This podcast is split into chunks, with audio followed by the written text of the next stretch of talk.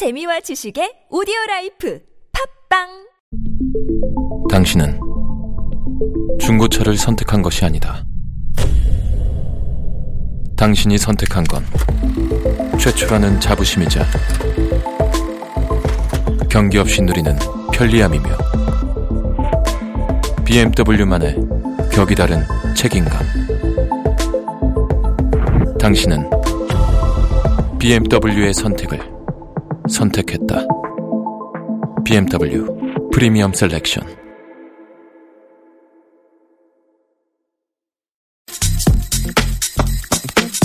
네, 이 김영란법의 본격 시행을 앞두고 이 식사비, 선물, 경조사비 상한액이 확정이 됐죠. 각각 삼만 원, 오만 원, 십만 원으로 확정이 됐는데요.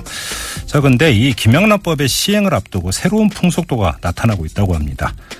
란파라치 학원, 그러니까 파파라치인데요. 김영란법 위반자를 잡아내는 거니까 란파라치 이렇게 부른다고 하는데, 이 란파라치 학원, 학원들이 지금 성행을 하고 있다고 합니다. 이게 좀 어떻게 받아들여야 되는 걸까요? 자, 이 실상 그리고 문제점 한번 짚어보겠습니다. 자, 차례로 두 분 연결할 텐데요. 먼저 이 란파라치 학원에서 강의 중인 문성옥 원장 전화 연결합니다. 여보세요. 네, 안녕하십니까? 예, 안녕하세요. 네, 반갑습니다. 네, 네, 네. 예. 수강생 많습니까, 원장님? 아이고, 저는요, 그 칠월 말경에는 제가 언론사 취재할 때, 네. 인터뷰할 때 한 삼십 퍼센트 정도 늘어날 거라고 예상을 했다고 말씀드렸는데요. 예. 지금 막상 한 오십 퍼센트 이상 폭증했습니다. 어, 그럼 이게 폭증한 이유가 이제 포상금이 많다 이렇게 알려졌기 때문인가요? 어, 이제 결정적인 건요. 예. 지금까지 전례 포상금 제도는 꾸준하게 이렇게 일률적으로 이렇게 행했던 제도잖아요. 예. 근데 김영란법은 굉장히 신선하고요. 그리고 예. 폭발력도 크고요. 예. 그리고 그 사람들이 뭐 자기가 정의감을 가지고 한다고 하지만은 음. 궁극적으로는 이제 포상금이잖아요. 예. 포상금도 상당히 높고요. 네. 그래서 이렇게 그 많은 사람들이 지원하는 것 같습니다. 이게 이제 포상금을 보면은 이제 두 종류가 있는데, 국고 환수액 비율에 따른 최대 보상액은 이십억이고. 네. 그다음에 국고 환수액과 상관없이 주는 최대 포상금은 이억이고, 뭐 이렇게 네, 알려지면서 수강생들이 네. 많이 몰리고 있다 이렇게 봐야 될까요? 예, 네, 그렇습니다. 예. 저 그러면 우리 원장님은 그 수강생들을 상대로 어떤 식으로 강의를 하시는 거예요? 강의는 어, 지금 예전에 그 강의는요. 예. 그 일상적으로 많이 접할 수 있는 항목들이기 때문에 네. 좀 이게 강의 내용이 좀 쉬웠습니다. 예. 그런데 이제 김영란법은 지금 우리 국내에서 최초로 아, 지금 뭐 이 법에 의해서 현장을 단속을 나가야 되고요. 예. 기술을 또 개발을 해야 되고요. 예. 그 다음에 그 이 관계된 그 기관에 음. 우리 회원들이 신고를 해서 예. 기관에서 쉽게 이걸 법을 갖다가 풀어나가고 단속을 상대들한테 뭔가 경각심도 일으켜주고요. 원장님, 바로 그, 바로 그 부분인데, 그래서 교통사범에 네. 대해서는 네네. 교통 위반하는 현장을 찍으면 되니까 어찌 보면 단순한데. 그렇습니다. 예. 예를 들어서 김영란법 위반자는 예를 들어서 뭐 식당에서 밥을 먹는 장면을 찍는다 해서 거기 곧 위반을 입증하는 사진이 될 수도 없고, 예, 예. 선물을 찍는다고 그럼 이게 그 금액이 얼마인지 거기 나오는 것도 아니고. 네, 그렇습니다. 어떻게 이걸 포착할 수 있는 거예요? 네, 그래서 상당히 난이도가 높기 때문에요. 예, 예. 저희는 지금 사실 지금 한 육 개월 전부터 준비를 했어요. 아, 그 네, 비법을 김영란, 예, 예, 김영란법에 예. 대한 교재도 나름대로 다 이 준비를 했고요. 예. 그래서 예. 에, 저희가 요즘에 좀 실습을 많이 나가거든요. 실습을 나간다. 실습이란 것은 예. 예. 신고를 하는 게 아니고요. 예. 사전에 이제 준비하는 겁니다. 어. 현장에 적응하기 위해서 예. 실습을 나가서 네. 지금 현장에 나가서 예를 들자면요. 예. 지금 관가에 인접한 그 이 한정식집이라든가요. 예. 그 다음에 뭐 갈비집이라든가 횟집이라든가 장어구이집이라든가 예. 예. 일식집 이런 예. 등등요. 예. 상당히 그 단가가 높은 그런 그 식당들이요. 예. 이런 데를 우리가 이제 그 단속을 하고 있는데요. 그런데 아니 거기서 예를... 식사를 했다 하더라도 나중에 아 우리 예. 더치페이했다 하면 그만이잖아. 아, 예. 그래서 이렇게 합니다. 예. 우리가 한정식 같은 데면 거의 다 예약을 하거든요. 예. 예, 우리 김 선생님이 아시다시피 한정식집은 전부 다 예약해서 가요. 뭐 그냥 가면은 예. 자리가 없습니다. 예. 그러면은 예. 우리가 예약은 명단을 확인하기 전에요. 네. 여기 관광에서 나오는 사람들을 이게 삼, 사, 오 이렇게 떼를 지어서 나오잖아요. 예. 그러면 그 사람들을 따라갑니다.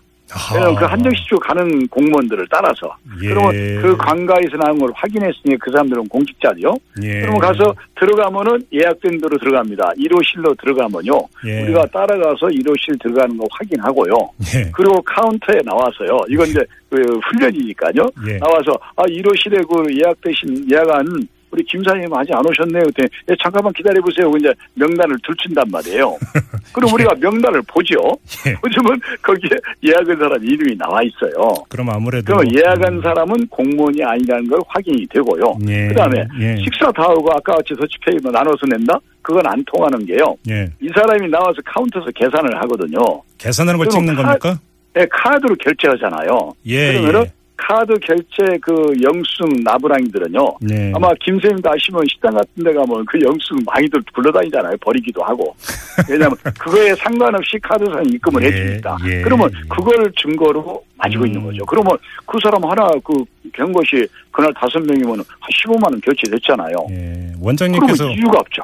아주 비법을 지금 여기서 자세하게 말씀을 해 주셔서 더 이상 아, 예, 예. 여쭤볼 필요가 없을 것 같은데. 근데 아, 예, 예. 지금 실습 차원에서 이제 나가보신다고 말씀하셨잖아요. 근데 예, 예. 김영란법 이제 시행을 앞두고 진짜로 분위기는 좀 어때요? 지금요, 예. 제가 깜짝 놀란 게요. 예. 예를 들어서, 어, 제가 어제 그저께요, 예. 일요일 날, 예. 그 결혼식장을 단속을 갔어요. 예. 꽤 그 유명한 인사의 자제분이에요. 네. 근데 그날 깜짝 놀랐습니다. 예. 화원 같은 것은 뭐 물론 고가의 화원이 걸려 있지만은요. 예. 하원에 그 써 있는 사람은 물론 다 그 유명 인사들이 많이 있죠. 그런데 예. 네. 제가 실제로 이제 그 부조를 하면서 축의금을 내면서 네. 축의금 그 메모하는 금액을 봤어요. 예. 세상에요. 십만 원 이상 한 사람도 없어요. 그 사람이 분명히 그 요지의 사람이거든요. 예. 그러면 거기에 뭐 몇백만 원씩 이렇게 기록이 돼야 되는데요. 오. 전부 다 오만 원, 사만 원, 삼만 원. 음. 아, 깜짝 놀랐습니다. 아, 그렇군요. 어, 이거 아. 김쌤이 한번 보시면요. 네. 진짜 촉풍할 정도예요. 아, 세상에 그런 거 부유층 그 이게 인사의 자제가 음. 그 축의금을 내는 사람들이 음. 십만 원 이상을 안 내고요. 예. 아유, 오만 원, 사만 원짜리 수두룩해요. 알겠습니다. 아무튼 그러면 제가, 이, 그 람파라치의 주 무대는 아무래도 세종시나 세종로 이런 좀 관가 쪽이 되겠네요. 아무래도. 네, 그쪽이나 이제 서울의 이제 법조타운이라든가 네. 이런 사법단광 많이 있는데 음. 네. 이런 데가 이제 주 타키시대입니다. 알겠습니다. 네, 원장님 말씀 여기까지 드릴게요. 고맙습니다. 아, 예. 수고하십시오. 네, 감사합니다. 지금까지 예. 문성옥 원장이었고요. 자, 이번에는 이 법률 전문가 연결해서 더 자세히 좀 다른 문제를 좀 짚어보겠습니다. 동국대학교 법학과의 김상겸 교수 전화 연결합니다. 여보세요. 네, 안녕하세요. 예, 안녕하세요, 교수님. 지금 뭐 이제 한 분으로부터 얘기 들었는데요. 이 파파라치 학원들이 월 삼백만 원 안정적인 수입 보장.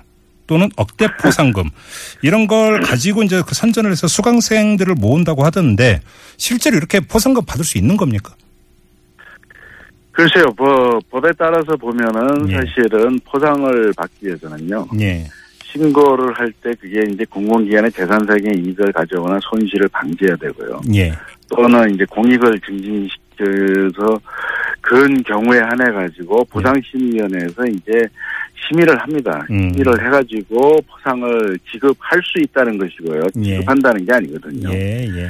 그 다음에 이제 뭐 직접적으로 공공기관의 수입을 회복시켜주거나 또는 비용을 절감시켜주는 경우에서는 신고자가 신청하면 보상금을 지급하도록 이렇게 네. 거기에 엄격하게 규정을 하고 있습니다. 예. 그렇기 때문에 음. 무조건 그 신고를 통해 가지고 보상이나 포상을 받을 수 있다는 것은 잘못된 생각이고요. 음. 네. 법이 굉장히 그 기준을 엄격하게 정하고 있고 또 심의도 하게 돼 있습니다. 그래서 네.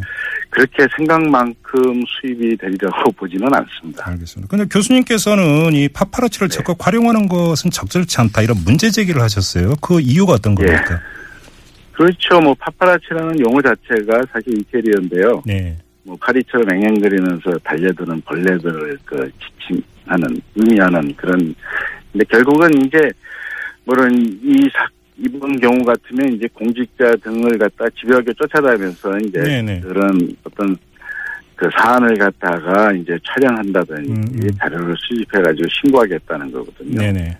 그러니까 신고 제도 자체는 사실은 공익을 위해서 만들어놓은 제도인데. 그렇죠. 네. 그것이 결국은 결국 그런 공익은 이제 국민들이 자발적으로 그 부정청탁이라든지 금품을 수수하는 경우라든지 이런 부패와 연결된 고리들을 차단하기 위한 방법인데 예. 그것이 오히려 감시하고 특정인을 대상으로 해가지고 집약에 추적하면서 예. 그것을 신고해가지고 그로 인해서 어떤 그 수익을 얻으려고 하는 음. 사실은 이것은 오히려 제도 취지 자체를 사실 어떻게 침해하는 것이고 훼손시키는 것이라고 볼 수 있죠. 근데 좀 한편으로 생각을 하면 예를 들어서 뭐 그러니까 네. 지금 뭐 식당이나 이런 데가 이제 뭐 오픈된 공간이 아니라 보통 밀폐된 공간 아니겠습니까? 이런 데서 네네. 밥을 먹는데 사실 대접을 받았는데 나중에 더치페이했다 거짓말해도 만약에 그러면 입증할 방법이 없는 거고요. 이렇게 본다면 네. 일정하게 파파라치에 숨기는 것도 있지 않을까라는 생각도 하게 되는데요.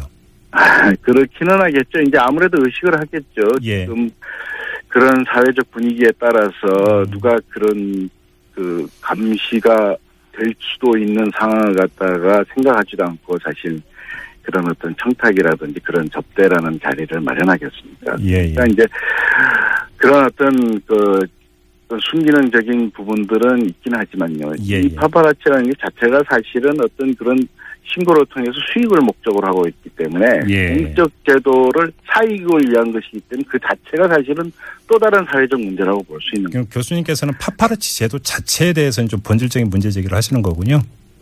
예, 그렇죠. 또 네. 그리고 그로 인해 가지고 사실 어떻게 보면 서로 감시하고 하다 보면은 네, 네. 이제 불신 사회가 되는 거 아니겠어요? 예, 그것이 우리 사회 발전에 결코 도움이 된다고 보지는 않고요. 네네. 또 잘못하다 보면 지나치게 그런 어떤 행위가 음.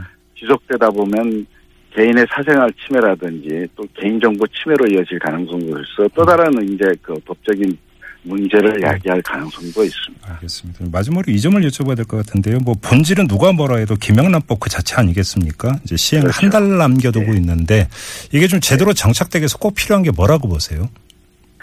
결국은 이 지금 그 부정청탁 금지법의 목적이 무엇인지 예. 국민들한테 정부가 좀 더 적극적으로 알리려는 노력이 필요하다고 생각합니다. 네. 이게 뭐냐면 공정한 직무를 수행하는 것을 보장해주기 위한 거거든요. 네. 그러니까 공직자들이 권한을 행사하는 데 있어서 그 권한은 국민으로부터 받은 위임받은 권한이지 않습니까? 예, 예. 그러니까 이런 권한을 국민과 공익을 위해 가지고 행사하라는 것이고요. 네.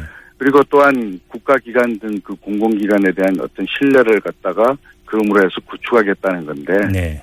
그걸 위해서는 목적을 정확하게 알려야 되는 거죠. 네. 그리고 또 네. 이제 결국 올바르게 권한을 행사할 수 있도록 음. 그런 환경을 조성하는 게 굉장히 중요하고요. 예, 예. 또 한편에 있어서는 법이 사실은 실효성을 갖고 좀 더 이 부패 문제를 갖다 근원적으로 접근해서 차단을 해야 되는데 네, 네. 그러기 위해서는 사실 지금 이 부정청탁 금지뿐만 아니라 권한을 사익을 위해서 자체적으로 행사하는 그런 이해충돌 방지를 위한 조항들도 네. 어, 포함이 돼서 음. 법을 좀 더 현실에 맞게끔 실효성 있게 개정하는 작업이 필요하다고 생각합니다. 알겠습니다.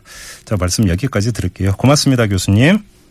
네, 안녕히 계세요. 네, 지금까지 동국대학교 법학과의 김상겸 교수였고요.